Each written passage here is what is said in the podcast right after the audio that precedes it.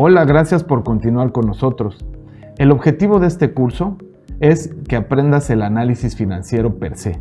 Sin embargo, el último objetivo es que aprendas a tomar decisiones a partir de una mejor información y que entiendas cómo es la estructura de los estados financieros. De manera que estaremos haciendo un recorrido por cada uno de los estados financieros y cuál es su impacto en las decisiones de las empresas cuando terminemos este curso, tú estarás listo para aplicarlo de inmediato, porque haremos ejercicios y algunos modelos para que para ti sea sencillo entenderle.